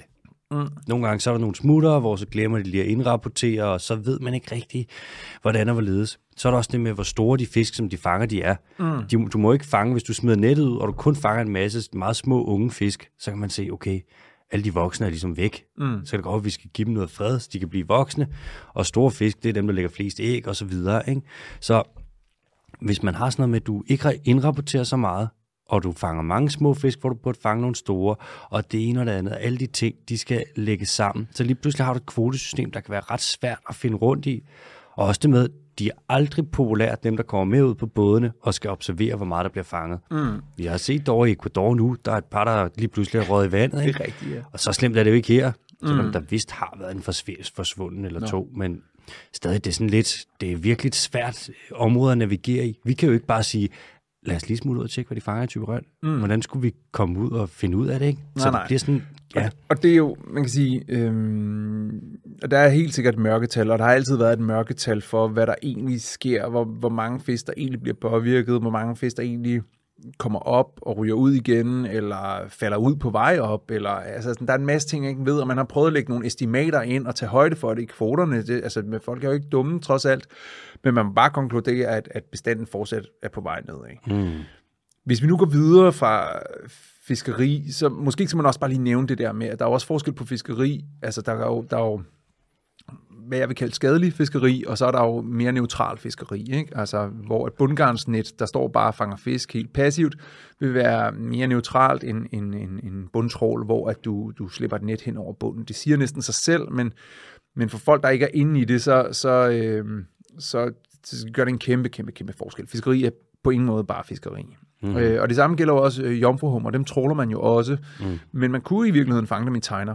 Altså man kunne sætte dem ud, og så fange dem i tegner, og samtidig kunne der så ved siden af de tegner etablere sig øh, andre samfund, øh, hestemuslingesamfund, eller øh, hvad ved jeg, altså øh, liv kunne foregå ved siden af. Mm-hmm. Øh, men, men i og med, at man ikke fanger øh, øh hvad hedder, jomfruhunder i tegner, men tråler, øh, og man tråler områderne så hæftigt, som man gør, så er det faktisk ikke muligt at bare for en fisker at sige, at jeg vil gerne sætte det ud i tegner, fordi at hans, hans øh, tegner vil blive trålet, de trålet op. ja, lige præcis, og det er sket øh, for dem, der ja, har forsøgt sig. Ja. Så, hvad hedder det, så der skal man ligesom oppefra politisk sige, det her område, det reserverer vi til tegner, eksempelvis. Så ser vi, hvordan det udvikler sig her, eller hvad man kunne gøre. Altså det kunne man sagtens gøre. Hvis man gør det fra politisk side, ikke? Nu skal vi jo se, hvem der bliver den næste fiskeriminister og alt det der. Men hvis fiskeriministeren kommer og siger, nu er det simpelthen slut med alt det her trålfiskeri, og jomforhummer, det tegner i Kattegat for eksempel. Mm. Hvem får han så, han eller hun, så mest skæld ud af? Jamen altså, 80-90 øh, procent af dansk fiskeri foregår ved trål, så det vil være helt Danmarks fiskeri, ikke? som vil få rigtig meget skæld ud. Ikke? Altså, ja, øh, okay, fra. Ja. Så, så øh, det er jo men det er jo, altså, det er jo ligesom landbruget og så videre, ikke? Altså, at vi, vi må på en eller anden måde omstille vores, øh, vores høst øh, og vores produktion, mm-hmm. sådan at den bliver mere bæredygtig. Og det gælder også fiskerne. Det skal de også ligesom...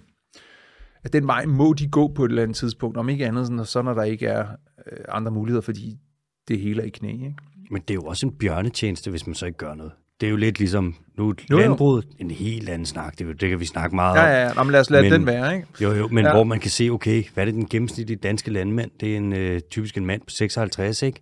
Hvor hvis landbruget, de ikke får omstillet sig, det ikke bliver bæredygtigt, så er det ikke dem, der skal stå med lorten, fordi sådan, så er de pensioneret om hvad, 15-20 år, ikke? Mm. Hvor med fiskeriet, det er jo sikkert det samme, altså en ung fisker, der gerne vil have sig at fange torsk om 30 år, de må da kigge på det og være sådan, fuck mand, vi skal gøre noget nu. Mm. Det er ikke øh, fiskeri i deres favør, der bliver drevet i danske farvand nu her.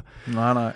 Men igen, altså, man må også bare, øh, altså, for dem, nogle af dem er det jo også bare et arbejde, og nogle, så skal de have en månedsløn, og nogle står endda med et millionlån, og det skal de også have, have dækket, og måske er, er horisonten ikke længere end, end, end det næste halve år. Mm. Altså, og, og det er jo derfor, at, at, at jeg synes, at man som politiker må gå ind og sige, okay, vi kan se på kurvene, vi kan sådan og sådan. Mm-hmm. Eller man snakker med sådan nogen som mig, som kan fortælle en historie om, at, at, øh, at, at min oplevelse er, at virkelig det går ned, ned, ned, ned, ned og bakke. Ikke? Altså jeg ser bare så få fisk derude efterhånden, ikke? og det, jeg observerer ikke som sådan, at sigtbarheden er blevet dårligere, men det kan jeg jo næsten regne ud, at den må være, men der, der kan man sige, at det er gået så langsomt, ikke? så der er frøen mm. blevet kogt levende. Altså, ja, ja. at jeg ikke ligesom kan, det kan jeg ikke sådan helt genkalde mig, hvor god sigtbarheden var, men jeg kan Ej. jo godt regne ud, at den må jo også have været reduceret i løbet af de sidste 15-20 år. Du havde jo også, du havde Rasmus Prehn ude med ja. ude og, og dykke der. Altså den, øh, ja, fiskeriministeren, der er mm. jo stadig faktisk. Ja. Hvordan gik det? Fik I snakket? Altså var det, øh, Ja. Ja, jeg gik til ham og, øh, og snakkede med ham og fortalte min historie omkring, at jeg kan se, at, at fiskeriet, altså det kystnære fiskeri som undervandsjæger, at, at det, det simpelthen er voldsomt, hvad vi har set de sidste 15 år. Og det er mm. virkelig, virkelig gået stærkt. Og det værste er jo, at når vi siger sådan for 15 år siden, så, så, så da jeg startede med at komme ned i dykkerklubben, så de gamle, de sagde, ej, du skulle have set for 30 år siden, der var der fisk, ikke? Men, ja, så, så det, er jo, det har stået på i lang tid, det her med, at det er bare gået ned ad bakke, ikke? Ja. Øhm, nå, men Rasmus, øh, Neo, Rasmus Neopren, som vi øh, jokende kaldte ham, ja. øhm, han, hvad hedder det, han lyttede, og han forstod, og han kunne se, og ålegræs, og der er en skrubbe, og den ligger der på grund af det, og han forstod lidt mere biologien omkring, okay, det her det er ålegræs, du kan se, hvor mange småfisk der er her, og herude mm. er der sandbund, der er ikke nogen småfisk. Ja. Øh, herinde er der øh, sten, så der er masser af tang, der festner sig her, du kan se... Øh, øh, muslingerne sidder der, og her har der siddet den stillehavsøsters, og det, det er et helt andet liv herinde på det lave vand med sten. Øh, så derfor er det vigtigt øh, med de her stenrev og alle sådan nogle ting. Så jeg fik forklaret ham det hele, men, men vigtigst af alt fik jeg ligesom altså set ham i øjnene og fortalt, at jeg synes faktisk, at det er problematisk, at vi forvalter den her naturressource så dårligt. Mm. Jeg tænker, altså, vi har kun snakket landbrug og fiskeri omkring i de der marine presfaktorer i den der cocktail. Jeg vil bare lige nævne sådan lige lynhurtigt, sådan, så folk kan få et indtryk af, hvad der også er på spil derude i de danske ja, farvande. kom med det. Ja. En, en anden stor marin presfaktor, det er øh, de stigende havtemperaturer, mm. som jo sammen med udledning af kvælstof øh, bidrager til endnu flere alger. Mm. Og samtidig med, at der er de, de, mange af de arter, der hører hjemme i Danmark, eller har hørt hjemme i Danmark, nu bliver presset længere nordpå. Øh, så man kan sige, at de stigende havtemperaturer er også i sig selv en, en udfordring, også for ålegræs eksempelvis. Mm. Øh, det kan simpelthen ikke øh, holde til så høje øh, sommertemperaturer, hvis det er mange uger i træk. Så er det øh, miljøfremmede stoffer, altså, og det er jo alt fra kloakoverløb til øh, gift i åerne, til øh, virksomheder som RGS Nordic, der øh, hælder hvad hedder det, øh, boreslam ud fra norske miner, øh, som de fortønder med vand, og så kommer de under grænseværdierne, og så de bliver Gør de det? Ja, ja. Det er forfærdeligt. Øhm, kæft, så, øh, og man har de her, hvad hedder de, nogle zoner, nu kan jeg ikke huske, hvad de hedder, men i hvert fald zoner, hvor at man ikke behøver at holde sig under grænseværdierne. Hmm. Blandingszoner, tror jeg, de hedder. Okay, ja. Øh, og der, øh, der er forskellige steder rundt omkring. Øh, PFOS er jo også blevet en faktor øh, hmm. i havet nu. Øh, så, så alle de der miljøfremmede stoffer er selvfølgelig et stort problem, og når du har kloakoverløb øh, fra storbyerne osv., så rører der også alt muligt øh, medicinrester og alt muligt shit ud den mm-hmm. vej. Klar. Øhm, så har vi øh, netop kloakoverløb, mm. altså som i, i, i selv, altså en spildevandshåndterings øh, infrastruktur, kæmpe, kæmpe, kæmpe udgift, hvis man skal fikse det på, på en gang, men mm. jo er helt håbløst, at øh, i og med, på grund af klimaet, så regner det mere og mere i store regnskyld, og øh, kloakkerne er ikke dimensioneret til det, og, eller regnvandstingene øh, er ikke dimensioneret til det, så, så, så flyder kloakkerne over, og øh, så ender det i havet. Mm. Øhm, så har du øh, begyndt, altså Danmark er jo begyndt i den grad at bygge ud i havet, ikke? så man øh, i, i mange år har sporten jo været at inddæmme en masse fjorde mm-hmm. øh, til landbrugsjord, Øh, og det har jo så været en masse opvækstområder for småfisk, som man har fjernet ved at inddæmme alle de der fjorde der. Mm-hmm. Øhm, og det er selvfølgelig rigtig skidt for, for alle de fisk, som ellers skulle have været øh, vokset op der. Men øh, man er jo begyndt nu at bygge byerne ud i mm. havet, havneudvidelser, og målerne bliver større og større, man rykker længere og længere ud, Aarhus Havn, Lynetteholmen, Lynetteholm, ja, øh, Energiøen i Nordsøen, Energiøen ved Bornholm, Øhm, så har vi, vi har jo også en tradition for kunstige øer med Peberholm og med Trikroner og Flakfortet og så videre. Mm-hmm. Alle de steder, hvor der før var lave muslinge og stenrev, dem, det er typisk de steder, man vælger øh, til at anlægge sådan nogle øer, fordi det kan bedst svare sig, der er mest at bygge på. Mm-hmm. Sprogø er blevet tre gange så stor og så videre. Shit. Øhm, så er, hvad hedder det, så brugerne, man kan mm. sige, de kan godt på sigt blive gode habitater, men under anlægsfasen øh, og nogle år frem, og hele forstyrrelsen af det, øh, så, øh, så, er de, så er de helt klart et, et netto minus. Øh, og jeg ved så ikke, hvor mange år der så skal gå, fordi Dan, Danmark under havet mangler jo også hårde strukturer, mm. øh, fordi vi har haft så hæftigt øh, opfiskning af sten til brug af kampesten og kirkebyggeri og kirkemure og... Øh, mm-hmm fyld og havnemåler og alt muligt. Ikke? Så, mm-hmm. så, hvad hedder det, så en broer kan ligesom kompensere lidt, hvis man bygger dem rigtigt, og man lægger lidt sten omkring øh, fundamenterne osv., så, videre, så, bliver det, så bliver det til noget godt alligevel. Mm-hmm. Øh, men, men det har lidt lange udsigter, det tager i hvert fald nogle år. Øh, så har vi sådan nogle ting som sandsugning, øh, hvor at man øh, suger simpelthen bare øh, materiale væk for at, at bruge det øh, til byggeri, grus og veje og Helt alt sikkert, muligt, ja. cement den, og den store støvsuger. Præcis. Ja. Og det efterlader sådan nogle dybe huller, hvor der kan samle sig en masse slam og danne sig ildsvind, og der kommer ikke noget strøm i. Det bliver sådan nogle døde huller, der er i... Øh, og det, ja, det er jo også bare ærgerligt. Mm. Øh, og man suger jo typisk på sådan nogle lavvandede øh, sandbanker, det er mest rentabelt og så videre, og det er også nogle af dem, der er allermest produktive i havet. Ikke? Så det er også, man ødelægger simpelthen øh, meget produktive habitater der. Helt sikkert. Så er der øh, det med sandfodring, altså hvor man tænker sådan, om vi vil gerne passe på det her sommerhus, og det der sommerhus ved siden af, og det der, så vi hælder en masse sand ud over det her kystområde her, øh, og alt det her lavvandet, ikke? Så, så begraver mm. man liv. Liv fuldstændig, ikke? Ja. Så vi forestiller, at du har... Øh, en eng, eller en, et, et, et blomsteroverdrev, eller et eller andet. Ja, og så, hel, så, over hele ja, så lægger man bare mudder ud over det hele, ikke? Ja, ja. eller sand ud over det hele. Ja. Ikke? Altså, Flot. Øhm, og og, og det, det er jo også noget råd. Altså, det burde man også være stoppet med. Øhm, men det er jo, ja, det er jo, der er jo meget hvad hedder det, stærke interesser for de der sommerhusejere. Mm, ikke? Klart. Øh, kystsikring i, i, i, altså på mange måder er jo også mere eller mindre øh, en, en presfaktor. Så har vi jo sådan nogle ting som øh, øh, skibstrafik. Mm-hmm. Altså, altså, der er blevet mere og mere, mere, mere skibstrafik, og med det kommer ballastvand, og der kommer olieudslip, og der kommer spildevand fra skibene, og mm-hmm. der kommer støj i vandet, og så videre. Ballastvand, det er det der, du, du lægger ind i, i ballasttanken, eller hvad hedder det, når yeah. du sejler et sted fra, og så når du kommer frem, så slipper du det ud, ikke? Mm. Med alt, der måtte være i det. Ja, jeg tror ikke, det er tilladt faktisk at bare sådan slippe ballastvand ud. Sådan, jeg tror, der er nogle, nogle regler for det, hvad man må og hvad man ikke må. Men det har helt klart været en øh, spredningsmetode for en masse invasive arter. Mm-hmm. Af de der ballastvande, som, øh, ballasttank, som, som stabiliserer skibene, øh, de, de bliver sådan tømt random rundt omkring i verdenshavene. Ja, shit. Øh, ja, altså, men det er jo helt oplagt, altså. Men det er jo, ja, det er jo lidt af det der sådan. Men øh, men der er jo eksempelvis kommet sortmundet kutling til, til Danmark, som jo øh, er... Invasiv. Ja, invasiv. Altså spiser en masse fiskeæg ja. og en masse fiskeyngel, som ellers er, er, er de arter, som vil være her. Og desværre er sortmundet kutling ikke så god en spisefisk.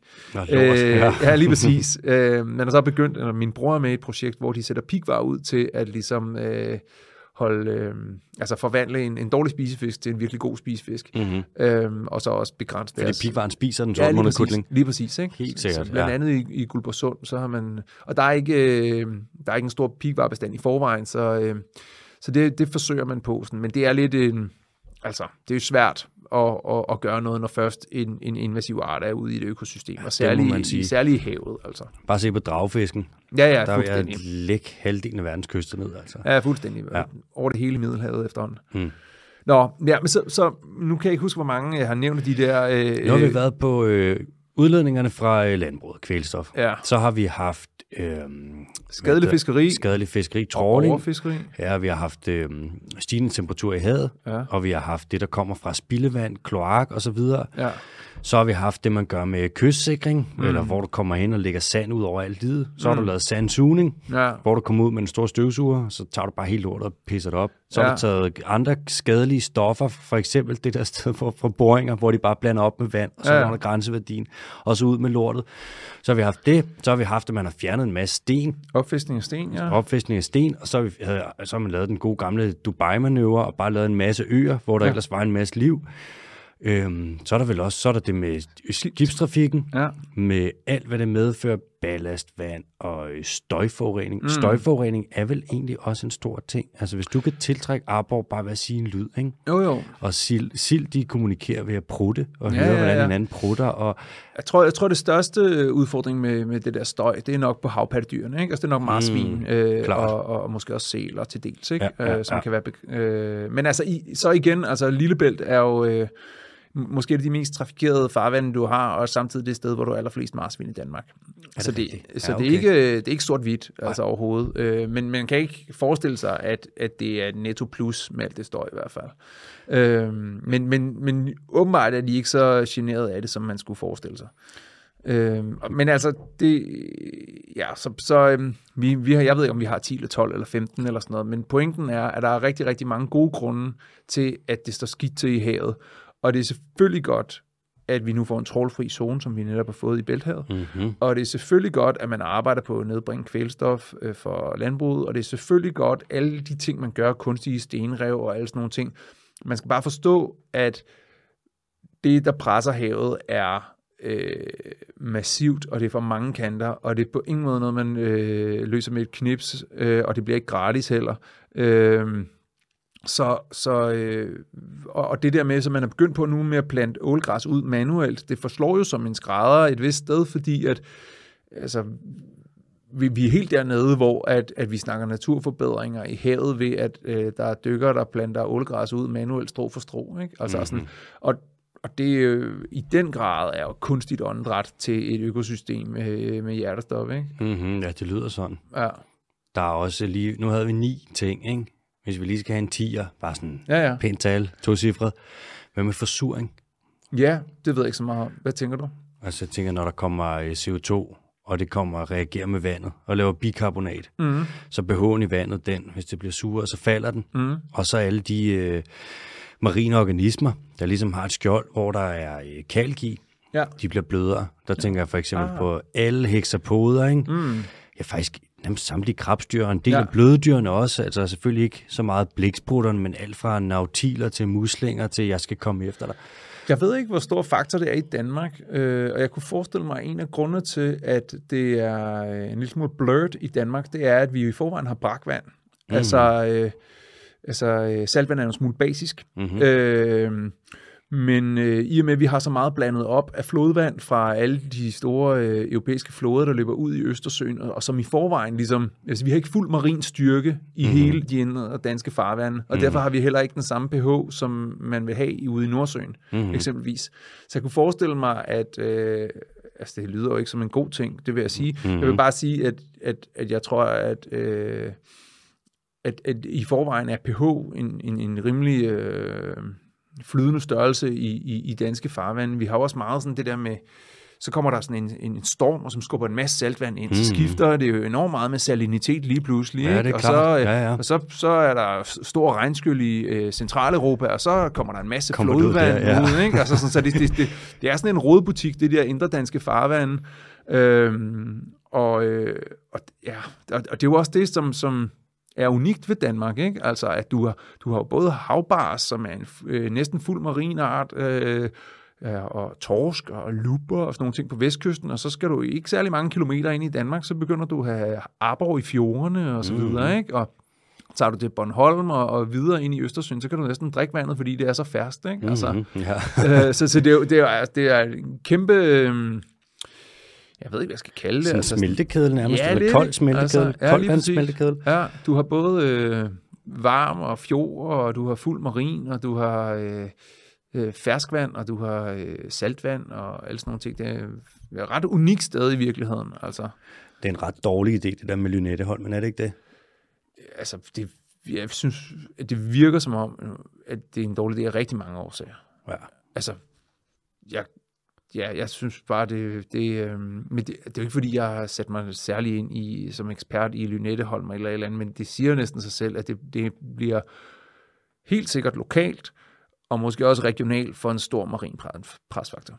Mm-hmm. Både anlæggelsen, klapningen, alt det shit, øh, og alt det havareal, det optager, ændring af strømforhold, øh, og så videre, så videre. Klapning, det er det der, når du fylder en båd, og så sejler den ud et andet sted, ligesom vi så, de gjorde i Køgebugt, og så åbner der en klap i bunden, og så pisser der bare slam ud. Ja. Så er det ligesom klappen, som har lagt navn til det fænomen. Ikke? Ja. Hvad var det, de ville klappe ud i Køgebugt? Det var to millioner ton slam. Ja, ja. Du kan bare se havnene i Køgebugt, der begynder at blive fyldt med slam, fordi det gør de typisk, når man smider to millioner ton slam ud et sted. Mm. Altså, det er hele vejen igennem, virker det ikke som en særlig god idé, altså. Nej, det, det, det siger sig selv, altså. Det siger sig selv, at, at sådan, et, sådan et stort projekt vil altid være en kæmpe presfaktor øh, lokalt, øh, og måske mange kilometer omkring, og måske, måske endnu mere end det også. Ikke? Altså, mm. Det er svært at vurdere præcis, også langtidseffekter ændrede strømforhold. Sådan, altså, går det i sig selv, finder det en naturligt sted at være igen, men der er ingen tvivl om, at sådan, at i udgangspunktet, så er det netto rigtig dårligt. Mm-hmm. Hvordan tror du, hvis vi lige tager fremtidsbrillerne på, ikke? Mm. hvordan tror du, at det kommer til at se ud med altså, de danske fiskebestande og alting i fremtiden? Nu har vi jo, kunne vi jo se 10, bare vi lige kunne, eller du lige kunne ramse op af forskellige trusler, der er imod det. Ikke? Ja, ja. Nogle af dem er til at have mere at gøre. Altså man kan sige, ja, bare slå den mikrofon. Helt op i hovedet på dig. Man kan sige, trålfiskeri, det kan man godt begrænse. Altså man kan jo godt sige sådan, nu I skal stoppe med at tråle så meget. Mm. Mm. Kvælstofudledning fra landbruget, det kan man sige, det er heller ikke det sværeste at begrænse. I Danmark i hvert fald. Så vil det så være for resten af Europa. Øh, man kan også stoppe med at lave kunstige øer, alle de her ting. Men nogle af de andre ting, sådan noget som for eksempel klimakrisen, den er meget, meget, meget, meget svær, og vi kan ikke bare sige, nu stopper I lige med at varme havene op, eller sådan. nej. Det er, tror du, at de danske fiskebestande vil, vi, tror du, vi kommer til at miste nogle af dem? Tror du, Ja, vi kommer ja, til at miste er- nogle arter? Tror du, der kommer nogle nye til? Tror du, vi ser et udskift? Hvordan tror du? Vi har jo allerede mistet nogle arter, ikke? Altså, der er jo nogle arter, som stort set ikke er i Danmark længere. Mm-hmm. Øh, der har jo været øh, helleflynder i Kattegat, der har været øh, masser af pikhaj i Kattegat, der har været... Øhm, altså, der har været masser, der er masser af fiskearter, som tidligere udgjorde et livsgrundlag for fiskere, øh, som ikke fiskes længere, og, og få, både øh, altså fangsten, fangsten er nul, ikke? Så, mm-hmm. så helt klart, allerede de sidste 100 år har vi mistet en del arter af de, de der fuld marine arter, ikke? Mm-hmm. Øhm, og vi kommer til at miste flere, det er der ingen tvivl om. Mm. Øh, I hvert fald som, som arter, man funktionelt kan, kan regne med i en fiskebestand og, og have et fiskeri på, og så videre. Det er der ingen tvivl om. Jeg kan, ikke, altså jeg kan godt måske spå lidt om fremtiden, men det er ikke til, rigtigt til at sige 100%. Men der er jo nogen, der allerede er meget langt nede. Altså Multen er jo et godt eksempel på en, der er forsvundet her de sidste par år. Mm-hmm.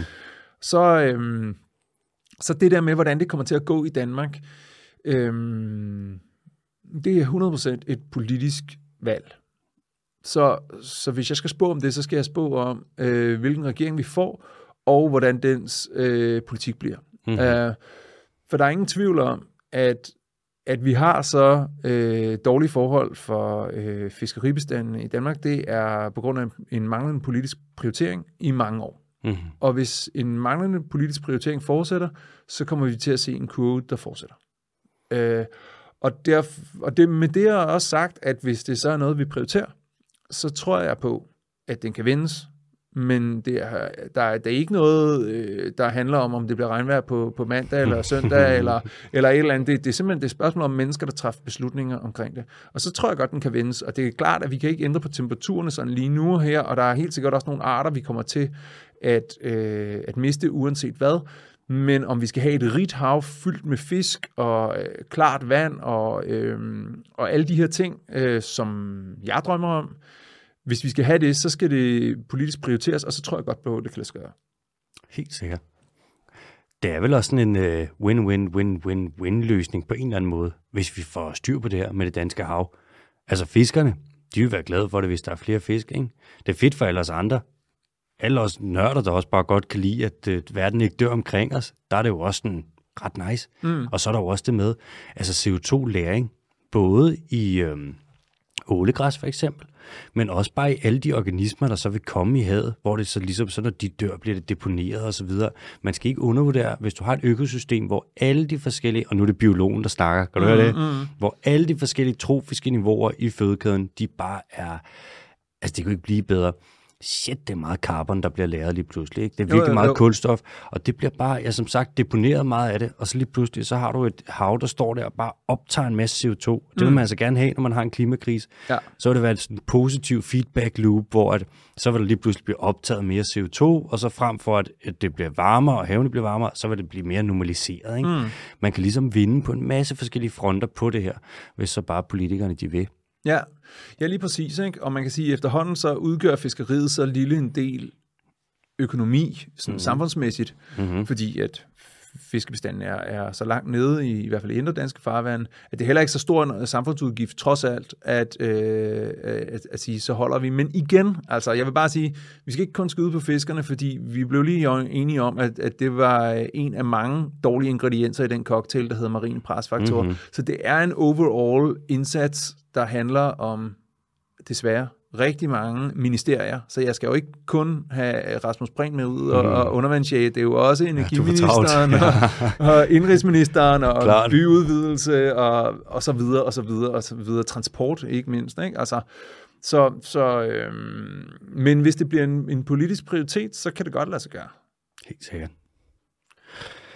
Morten, shit, der er noget, vi godt nok igennem, var.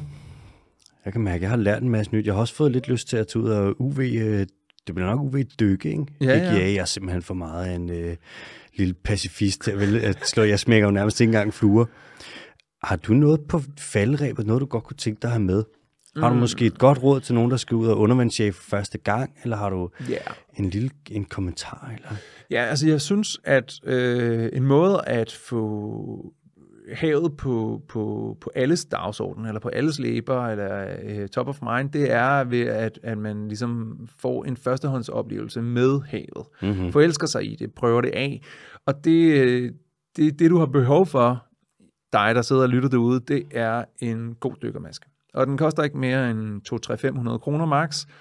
Øh, og den skal du bare altid have med dig. Den skal du med, når du tager til med familien til Grækenland, og du skal tage den med, når du tager til øh, sommerhus på Als og så videre. Og så skal du bare stikke hovedet under vandet de forskellige steder, og ligesom få den dimension af den destination med dig. Øhm, og jeg tror på, at hvis tilpas mange mennesker får en dykkermaske med i hånden, øh, og får gode oplevelser med at snorkle, at så vil havet også fylde mentalt, øh, både hos dem og hos alle dem, de spreder det gode budskab øh, til. Og så kan vi på den måde, fordi det bliver nødt til at være øh, en politisk prioritering, og, og, og derfor øh, skal det også være noget, der øh, findes øh, og rører sig i befolkningen. Sådan. Ikke dumt. Nej, så, og så er det fedt. Altså det er super fedt og spændende og smukt, og, og Danmark er markant bedre end sit rygte, og, øh, når, det, når det handler om livet under vandet. Der er så meget at se på, og så mange farver. Særligt på et lave vand, vil jeg sige. Der er virkelig, virkelig smukt fra 0 til 2 meters dybde, og det er så tilgængeligt for alle. Vi har jo fandme hav over det hele. Fuldstændig. Der er ikke nogen undskyldninger. Fuldstændig, og når det blæser for øst, så kan du bare finde en vestvendt kyst og gå i der. Sådan. ja, så, øh, og du skal jo sjældent køre mere end 50 km, så kan du finde et sted med, med læ. Og man kan tage våddragt på, hvis det er koldt. Lige præcis. Lige præcis. Eller man kan gøre ligesom min bror og jeg gør, gjorde dengang, øh, altså bare være i et kvarter af gangen, og så få varmen, og så bare kun gøre det om sommeren. Okay, der tror jeg, jeg vil tage våddragten. Ja, ja, ja. ja. Altså, det kan man også bare gøre. Det, det er fint nok. Jeg, jeg, min pointe er, jeg synes barrieren for at komme i vandet og så videre, den kan godt sådan være ret stor mentalt hos folk, og sådan våddragter. Åh, mm-hmm. ja. ja, ja. Bare start med dykkermasken. Gå i, få en oplevelse på to minutter, se en krabbe, se en... Øh, blæretank, der står og vejer i strømmen. Altså det er, så, så, så, så tror jeg på, og så forelsker man sig i det så meget, at øh, man ikke kan holde øh, kreditkortet i, i lommen, og så må man bare købe den våddragt og de svømmefødder og, og så videre. Ja, så videre. Kom ud i det. ja, lige præcis. Så, så kan det nok give sig selv derfra, men det er lige det første, det her med at få folk til at få den gode oplevelse med at se Danmark under overfladen. Men det tror jeg på, at det, øh, man kan godt opdage havet der, og der, det kræver bare en lille dykkermaske. Sådan. Ja. Morten, du skal have tusind tak, fordi du vil være med. Selv tak. Det var rigtig dejligt at være her. Fedt. Adios. Adios.